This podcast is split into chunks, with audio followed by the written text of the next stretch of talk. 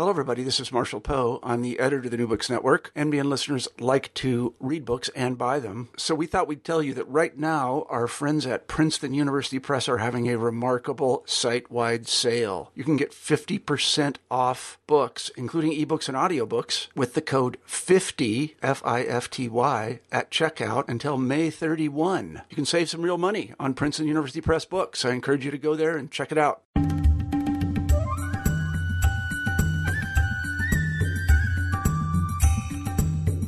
Hi there, and welcome to New Books in South Asian Studies. I'm your host, Ian Cook, and today we're going to be talking about re engineering India work, capital, and class in an offshore economy. The book is written by Carol Upadhyay and is published by Oxford University Press in 2016.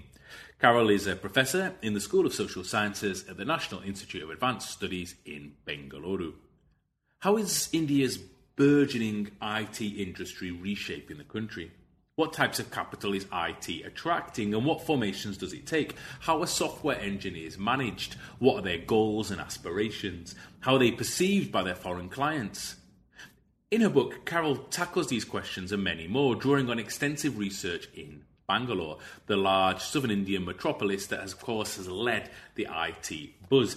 And in doing so, the book explores the way capital, work, and class are remade within what is supposedly a new India. It combines deep, rich, and detailed accounts of life within what one informant calls software factories, with a theoretical eclecticism and a real clear writing style. And as such, I think the book is a truly wonderful anthropological account of an offshore economy. I had the pleasure of speaking with Carol just a few moments before. Okay, so it gives me great pleasure to welcome Carol to New Books in South Asian Studies. Let's dive straight into your book. So, your book is about the IT industry and IT workers in Bangalore, sort of the metropolis in uh, one of the two metropolises in South India. So, to borrow from your book's title for my first question, I want to ask you in what way is IT re engineering India? Well, first of all, thank you for inviting me uh, to be on this podcast and to talk about my book. Um, so that's a bit of a tough question because, in a sense, the whole book is about the idea that the IT industry has, in fact, had a very major um, uh, economic and social impact on India's development. And so, I guess, in a sense, the title is a bit tongue in cheek because my argument, as um, you'll see as we move along, is is uh, really that um, it's not really uh, changing or transforming India in the way in which it is often claimed. Um, but as a footnote to that, I just wanted to maybe tell a small story about the title, which is also quite revealing, which is that earlier the um, title I had for the book was something like Rebooting India or um, India Rebooted. Um, because, of course, when we name books, we try to think of something clever and do some wordplay. but um, when my book was about to go to press, I suddenly opened my one of my news uh, portals uh, one day and found that Nandan Nilekani, who is one of the main um, uh, highly visible, well known IT industry leaders in Bangalore, had just published a book with exactly the same title India, um, Rebooting India. Um, and of course, I'll, I'll come back to that maybe in a couple minutes, but the ways in which, um, of course, IT industry leaders represent the software industry and the ways in which academics look at it is quite different. Um, so I immediately panicked and I contacted the publisher and said, we have to find a new name, and which is how we, we landed up with this one. Um, but, but my point here is that it's very interesting how um, there is this kind of um, recursive cycle of knowledge and representation that um, that runs around the software industry in India, so that um, it's possible for an IT leader and an academic sociologist to, to you know dream up the same title, and I think that tells you a lot about the uh, symbolic uh, importance of the industry in India, which is um, really one of the main arguments of the book. Mm-hmm. Wonderful, that's great. And we're going to talk a, a, lot about the book in depth, but before we get to the book itself, could you tell us first a little bit about yourself? What's your academic background and what brought you to researching this topic? Um, Okay, I'm uh, an anthropologist by training, and um, my original fieldwork, um, PhD research, was in India a long time ago. I had come to India from the US to, to um, do my um, dissertation research, which was in um, in the southern Indian state of Andhra Pradesh. I was interested in the uh, impact of the Green Revolution because this was like in the um, early 1980s, and it was kind of a hot topic these in, in, those days to talk about new technologies and agrarian change, and and the you know social impact of that. Um, so I have, I mean, that is how I really started doing research in India. I've worked on a whole lot of different things. I, I would say broadly, most of my work has been around questions of of um, the linkages between development. Um, uh, class, capital, social transformations, um, uh, which I look at in various ways and through various kinds of uh, field work. Um, the, the, uh, this particular book um, came out of a study of the software industry in Bangalore that I did along with my colleague A.R. Vasavi at the National Institute of Advanced Studies in Bangalore. Um, and so, as I say in my acknowledgement, um, the whole project, the idea for the project was really hers, and I give her full credit for that. I had um, just um, moved to Bangalore um, just prior to starting this work, and I wasn't very familiar with the context. But Vasavi um, grew up in Karnataka and partly in Bangalore, and she was, as a sociologist, very aware of, of these very rapid changes that were happening in the city because of the rise of the software industry. And we, we had met, and she told me we really have to study this because there seems to be a whole new social category of people emerging around the industry, and so we, we should really do a study. Um, and, and that's how the whole thing um, started. Wonderful, that's great. Now let's start talking about some of the chapters themselves. In chapter one, you have a, a really fascinating discussion about capital, which is actually one of the one of the concepts that you that you bring up in the subtitle of the book, and specifically something that you call software capital. So I was wondering, could you please tell us what software capital is and talk us through some of its different formations? Okay, um, I'll try not to make it too long and complicated. Um, the idea, well, I really um, derived this idea directly from um, a book by um, Kaushik Sunder Rajan called Biocapital, which uh, where he looks at the biotech industry in the U.S. as well as, as India. But the larger theoretical background is really um, a lot of discussions that have happened within anthropology over the years about the question of capital and capitalism itself and whether you know there's like one capitalism which arises at a particular point in time in, in western europe and then you know spreads around the globe um, or are there multiple forms of it? Are there multiple capitalisms um, and there's been some interesting work in India also in recent years looking at um, different forms of agrarian capitalism, different regional capitalisms. I mean, one can debate whether it, it makes sense to even talk about um, those different um, uh, regional economies in terms of capitalism. That's a whole debate in itself. But what I was really trying to get at with this idea of software capital was to um, make another kind of argument, which is that a lot of um, both popular discussion and academic work on the Indian IT industry has um, represented it as something which is kind of an outgrowth of global capitalism, right? So because the um, developed Western economies have moved from industrial to post-industrial to more globalized um, um uh, formations, and there's a lot of offshoring and, outs- and outsourcing of, of, of uh, production and services um, that somehow the Indian IT industry has grown up as a response to that. In other words, it's, it's an effect of globalization, it's an effect of global capital. Um, and um, my the work which I was doing on, on the software industry told me very quickly, but that, that that's really not the whole story. So I wanted to um, emphasize, without getting into a kind of indigenous ar- argument, I wanted to emphasize the local origins of, of, of this particular industry and that was one kind of a point. And secondly, was to to look at capital and capitalism as something more than just an economic system. That it also different kinds of capitalisms have particular or different um, cultural forms to them. Right? There are different groups who, become leading uh, entrepreneurial or capitalist groups. Um, it takes different kinds of shapes. Um, and so on. And so, by using this term, I was trying to think through the question of well, what is it about software cap, uh, the software industry in India, which um, can we use it as an example to talk about the differences that which are there within capitalism? So within uh, software capital, I delineated three different types, which I called uh, national capital, multinational capital, and transnational capital.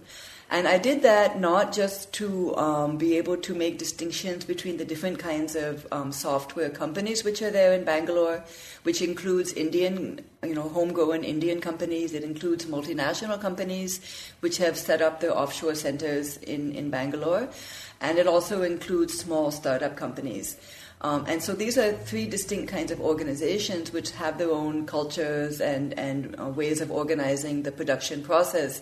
Um, but to me, they also represented different um, different forms in, in the ways in which uh, the Bangalore software industry links to its customers, clients, and um, um, um head offices, you could say, in other places. So there, I was trying to be able to figure out a way to make those distinctions and not just talk about it in terms in a kind of traditional way of, say, distinguishing between domestic and, and international capital, but to show that these different categories all had elements in them of the Indian, quote unquote, and the global. Um, and this is also a theme that runs through the whole book is trying to get away from those distinctions. Because what you see when you really begin to look at the ways in which software companies are organized or the ways in which um, the industry relates to um, other places, to its clients, and so on, that there's always a mix between um, kind of uh, locally oriented practices and, and structures and more um, transnationally oriented um, um, setups, one could say. Mm-hmm, mm-hmm. That's wonderful. I think if, if, if, capital is, is, is one of the concepts in the subtitle subtitle of the book, another one is work. So let's talk a little bit about workers because uh, in chapters two, three, and four really really looks at workers in, in quite some detail. And you have a nice quote in chapter three that comes from one of the software engineers, and he says, "IT companies are factories. People go in and code goes out." So I was wondering, could you please tell us a little bit about the employment of IT workers? Is and if there's some specific way in which IT workers are managed. Yeah, so this is really um, the question of labor and work um, and the IT workforce is really the core of the book. Um, and that's why I've devoted um, really three chapters to that. Um, chapter two is about how the IT workforce has been assembled. So, how are workers recruited? Um, how are they trained? How are they then deployed? Uh, how do they find jobs? And so on. Um, and of course, I think um, your listeners will know that that India does have a large IT workforce, although of course compared to the overall population and workforce it's very small. There's still only around three million people, and yet it does it has provided a very um, a major avenue of employment for a lot of educated young people, um, primarily um, those who have done engineering degrees. Um, so I was interested in that whole um, process through which um, young people get into engineering college and then get recruited to companies and how they are then shaped into, um, in a sense, globally uh, appropriate um, IT professionals, as they are called. Um, so that's one part of it. But I should maybe back up for a minute and say that when Vasavi and I were conceptualizing the project, our idea really initially was not to look at um, the labor process, not to look at software organizations, not to even we weren't we didn't have any questions about work in our minds. Um, our idea was really to kind of assemble a, a, large sample. We were planning to interview around 500 uh, software engineers and, and to really understand more about the changes in their lifestyle and their attitudes and that kind of thing. That, you know, thinking of them as a new segment of the, of the so called new middle class. Um, but in order to contact um, that many people, we had to approach companies. We didn't know else how, how else to get that that um, cohort, and so we spent a lot of time contacting companies. You know, going and talking to HR managers, other kinds of managers, getting permission. You know, setting up interviews, and we did actually end up doing the survey, although it was never anywhere near the 500 sample that we wanted, since it was so difficult to get access. Um, but because we, I kept going, myself and, and other team members, we kept going to these companies, to these offices, um, trying to do these interviews. Um, in the course of just hanging around in these workplaces for a lot of time, I became very interested in the question of work itself. So the project really started veering off in this other direction, which is why, in the end, I really was focusing on the nature of labor, the nature of these organizations how actually the software development process works, what is the um, position of Indian outsourcing companies in this larger global value chain of, of, of IT, IT services and software production. Um, and then within that, I, I, became interested, interested in questions about the labor process and, and how actually um, that is being managed and controlled, right? So um, there's a whole lot of different things that, that I ended up looking at with this. Um, and obviously, you know, even in, in traditional labor sociology, um, the question of, of, you know, what makes workers work is very central. I mean, th- that is a major question of organizational theory also is how do you extract value from the labor of workers? Um, in this case, it, it's again a very complicated system. On the one hand, what you have is what has been called by others large software factories. Um, and and that is something which is not specific to India. It's it's something which you see across the world in the IT industry, where the production of software and software packages has become a kind of an assembly line process, um, which in which um, projects are broken up into small bits and divided among many individuals and teams. And it's possible to kind of work on it as an assembly line where, you know, different people do different bit, different bits of it and it gets put back together later. Um, the whole outsourcing phenomenon began because then, be, once that kind of a process had been established, it was possible to break it up and, and do different parts of it in different locations. And that is actually the basis of the whole IT um, outsourcing, offshoring model, where they are able to use, for example, the entire 24 hours of, of the day by moving work from one site to another, as you know, across different time zones, and um, and also dividing the work into different kinds of work according to the skills and, and capacities of different um, development centers. Um, so that is why that comment came that you know it's like a factory and you know people go in and code go out. And there was a sense i found that that, that remark really interesting because it really encapsulated the ways in which i as an as a sociologist looked at the process. But of course my understanding of that process came from the people we talked to many of whom really felt that they were just really like that cogs in the wheel, that they're not doing very creative or interesting work, that they're just there to write code, and you know they're doing so within a very kind of um, routinized, uh, rationalized work process, and so on. So I documented, we, we documented a lot of um, both the process and the ways in which people responded to that. Um, and the reason, one of the reasons why why that is the way in which um, software production is, is understood in India is because it's a fact that even, I think even today, um, what what gets outsourced to to companies in India by and large is what's called low end work. So within the whole software production cycle, there there is you know kind of more so called high end creative difficult work which is done by um, software architects and, and people like that. And then there's the very routine, boring work of coding, um, uh, code checking, um, software testing, etc., which frankly can be done by anyone with, with some amount of training. It's, it's not as highly skilled work. So, um, so there is this, this, this kind of dissatisfaction that, that runs through a lot of the IT workforce that you know, they're not really doing very challenging work, and it's um, it, it's kind of this very routinized factory dead end kind of a job. But uh, the, the, the contradiction here is that at the same time, these people are highly paid compared to anyone else in a similar kind of a job in India, and so because they're well paid and because they're working in these these kind of globalized um, high tech workspaces, they you know the the job itself has acquired a certain kind of a um, social prestige, which doesn't really accord with the nature of the work.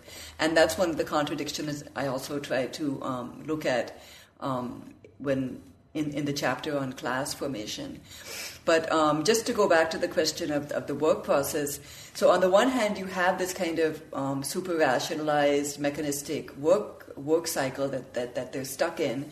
On the other hand, um, what struck me and which took me a long time to puzzle through when I was trying to figure out how this whole thing works, is that when you talk to HR managers, you talk to people in the industry, they always say, "Oh, we have very, um, you know, uh, flexible, open-ended, non-hierarchical, flat organizations. We don't, um, you know, we don't force people to work in a particular way. It's all very open and free." Um, and um, and because we have this kind of a very flexible work culture, we're very different from other kinds of organizations in India.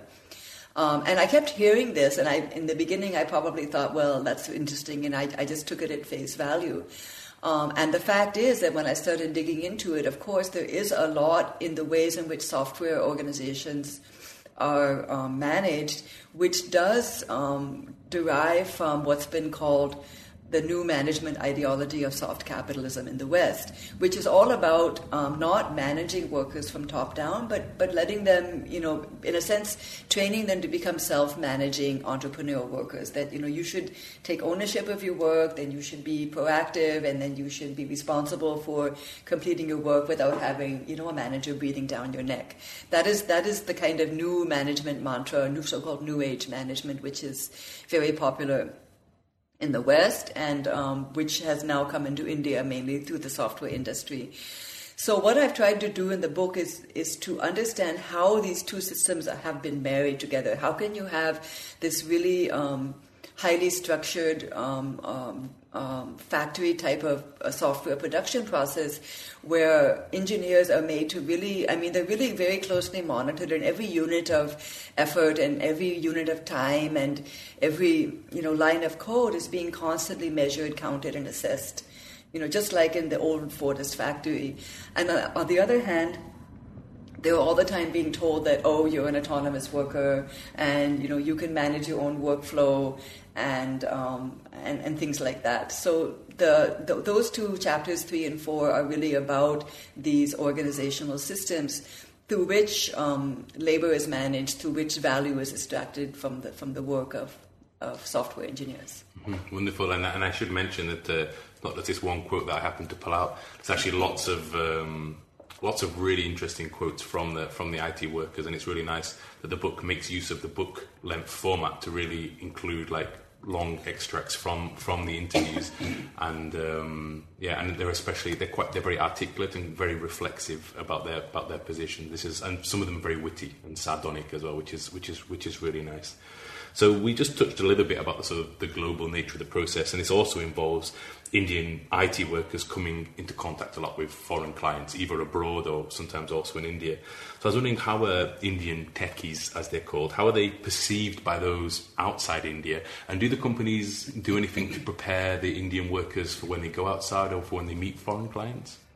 Yeah, so that, that question is very important because I think one of the one of the key arguments I try to make in the book is that in in this kind of a um, you know transnational work setup where teams of Indian engineers sitting in, in India or Bangalore are working really um, in real time with clients or colleagues or other teams located in other places like in Europe or the US.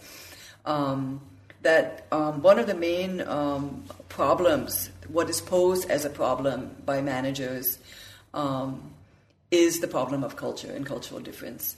Um, and I, I was really struck when I started um, spending time in these organizations to the extent to which talk about culture was always present.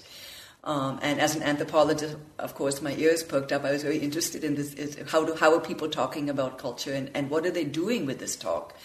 Um, so one of the things that we did um, um, in the study, which I, I, didn't mention earlier, which is really important. Apart from interviewing people and kind of hanging around in these places as much as we could, we, we observed a lot of training programs. Um, and this was the site that I found the most, in a sense, ethnographic site of, of this whole um, project. Um, the fact that these, these um, young software engineers are put through a lot of training programs some of the training, of course, is technical. It's about the work they have to do, and, and we didn't really bother much with those because I wouldn't have been able to follow anything. But I was very interested in what is called soft, soft skills training.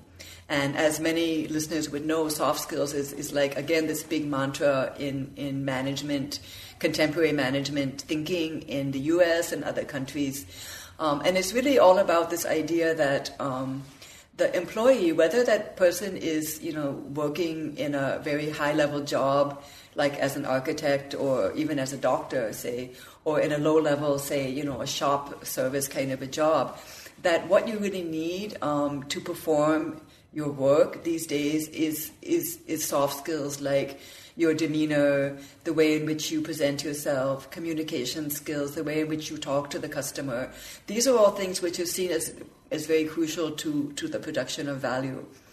Um, so, in the case of, of the Indian software industry, a lot of the soft skills training that was done was um, communication skills because there was this perception that um, Indian software engineers are very good at their technical stuff. They're really good at, at learning new technologies and doing coding and doing whatever they have to do, but they're very poor in communication. And we heard this all the time.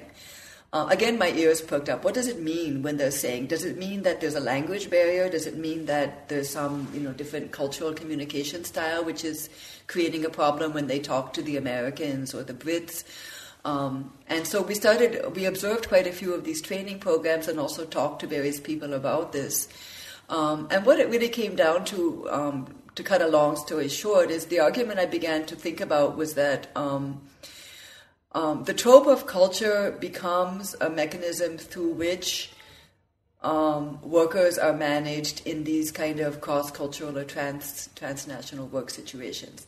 So what I saw, and, and, we had the opportunity, and we had several. I have several case studies in the book where I could talk to team members um, in India, team members um, abroad, managers, um, say foreign managers in other places, and I could talk to to various people within these so-called virtual teams. Um, and, and what you would get, not surprisingly, is a very different story from people sitting in different positions about a problem that occurred or a crisis which they had in the project. And when, when there was a problem, it was always blamed on culture. You know, and, and in a sense, um, the the managers and the software engineers were being taught to think this way because it, it, is being presented to them by soft skills trainers as a way in which to understand and work through problems. So if if, for example, you're, you're, I'm a British manager and you're my Indian software engineer, and I tell you this has to be done by this time, and you say, yeah, yeah, I'll do it, but ultimately you don't do it, right? So then what you're told is, well, this is an Indian cultural trait that, you know, it's very impolite to say no, so they always say yes, even if they know they can't finish the job. And then the next part of the training is about teaching people how to overcome, or to, you know, by understanding the cultural difference, you can then learn how to communicate better.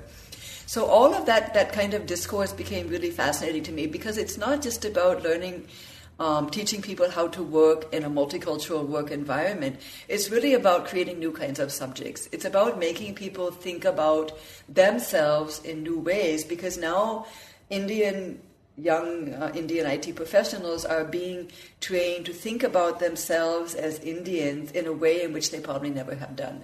Not that they don't think about Indian culture, but the way in which the culture is being presented to them is, is very odd. And in fact, some of the dialogues we had with people were really interesting, where people would actually challenge um, the training person, you know, who would say, "Oh, Indian culture is like this, and you know, French culture is like that," and they would say, "You know, what are you talking about? This makes no sense." But nonetheless, I think um, it's the circulation of ideas about culture which really weaves together a lot of the work experiences that people have. Because even if, um, although most software engineers do have a chance to go and work abroad for some period of time and they, they travel a lot, even when they're sitting in Bangalore, they're also all the time connected to um, you know colleagues and, and managers and teams and other places. And so that, that kind of an environment is not really creating what, you know, the older theories of globalization would tell you, which is about creating a kind of a new, you know, whatever, cosmopolitan or global culture.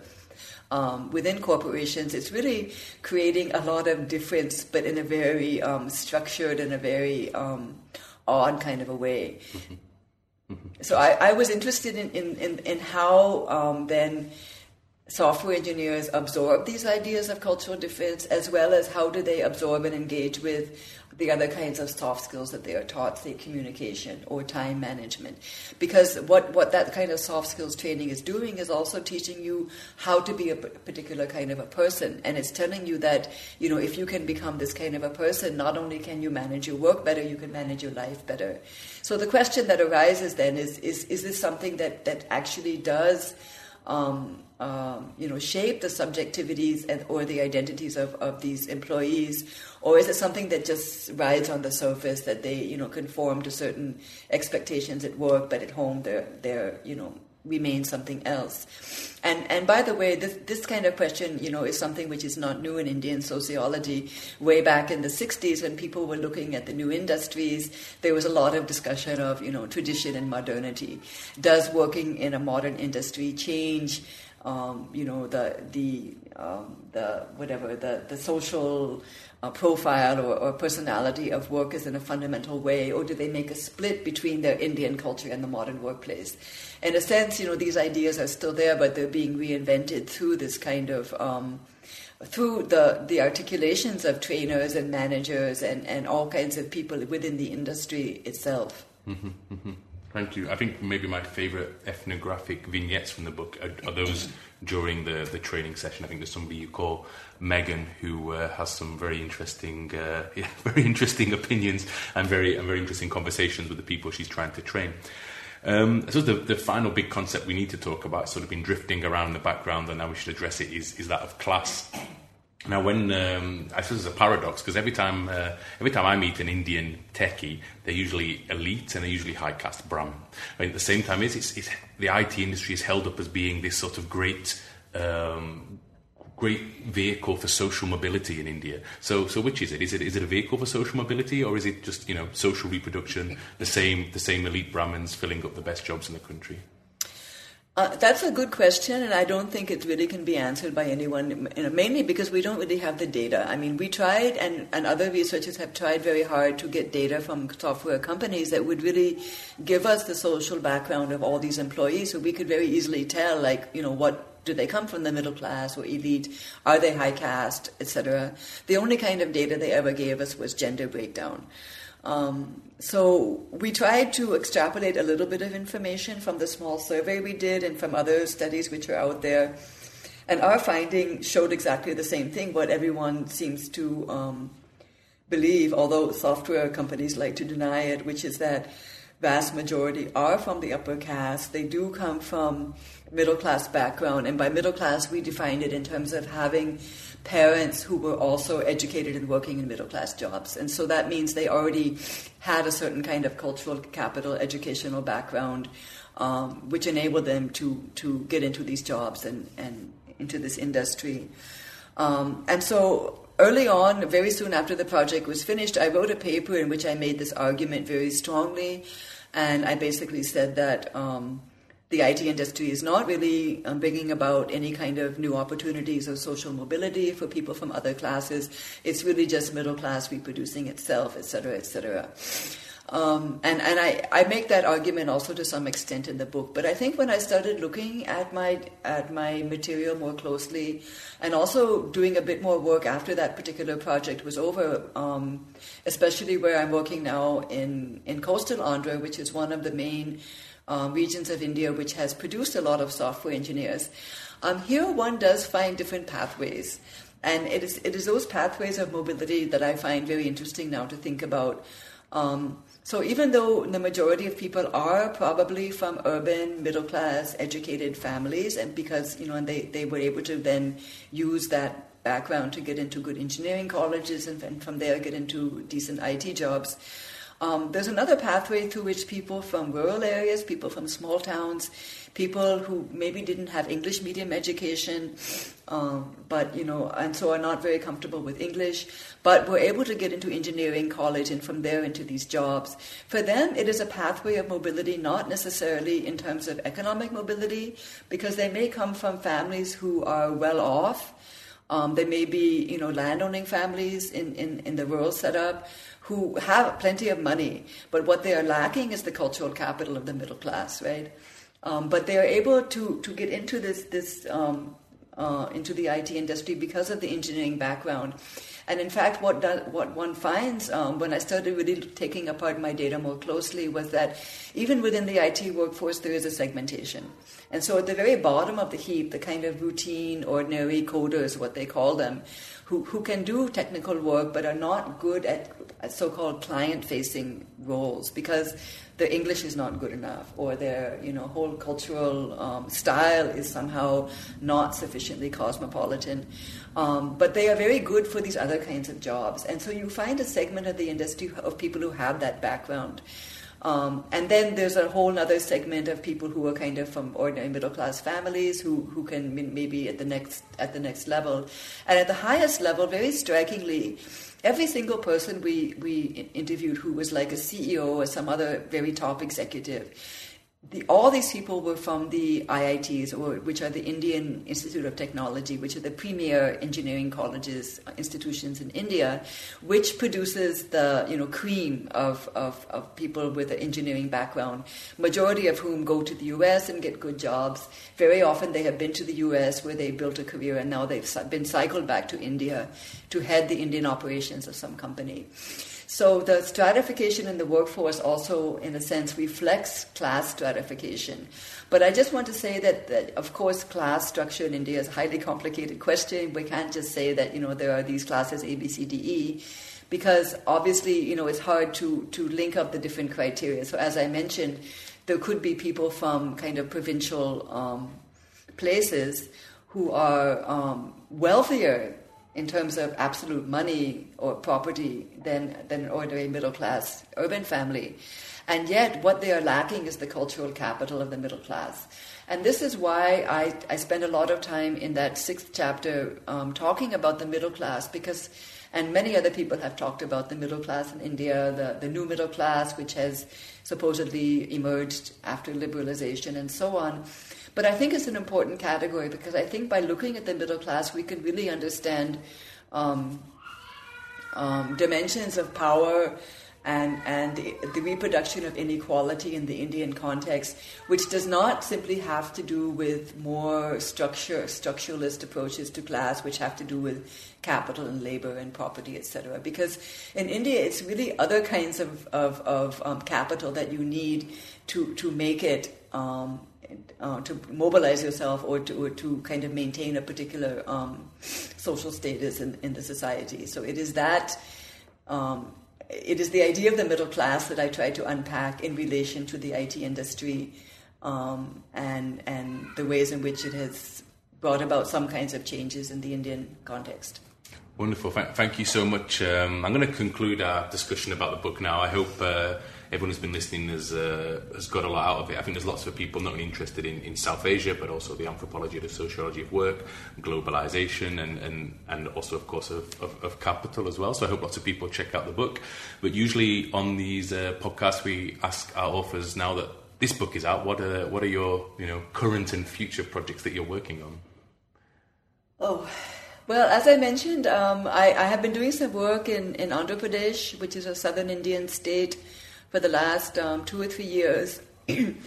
um, starting with a project that we had that we called Provincial Globalization, which was looking at um, migration and transnational ties in regional towns. Um, so for that, I started going to um, a, a, regional town called Vijayawada, and that's where I got back in touch with um, with some of the villages there, um, where this is a region that has a very high rate of outmigration, primarily through the IT route. a lot of uh, software engineers have come out of engineering colleges in that region and have landed up either in places like Bangalore or Hyderabad or even in the US. So it was very striking that if you go to even to the villages there, you know, a lot of the families you meet, at least those who have some amount of land and and um, capital, they all have kids who are sitting in the US or sitting in, in Bangalore. So that's why I became again interested in this question of mobility, that there is a lot of mobility happening. It's just that we're not really sure exactly how to map it. Mm-hmm. And of course, for all, you know, number of people who are able to acquire some education or some uh, a good IT job and get mobilized, there are a whole lot of people who are also left behind. So I've been uh, doing some work on this question of of um, mobility and immobility and its relation to um, different forms of inequality. Um, yeah, and I'm also interested in the question of urban development. So right now, I've been, I've been, last couple of years, I've been looking at the development of a new capital city in Andhra Pradesh, which is called Amaravati, and I've been looking at the ways in which um, that city is being imagined and built. Um, what does it tell us about the future of development in that particular state and more broadly in post reform India. Mm-hmm. Wonderful. They both sound like great projects. We look forward to reading the, the fruits of those um, sometime soon. There's nothing more for me to do apart from to thank you very much for coming on New Books in South Asian Studies. It's been a real pleasure to talk with you about your book today. Thank you. Thanks so much for listening to the New Books in South Asian Studies podcast. I've been your host Ian Cook, and today we've been talking about re engineering India by Carol Upadhya. I really hope you enjoyed our discussion today. I absolutely loved the book and I really enjoyed speaking with Carol, and I hope you're going to listen again next time. Ta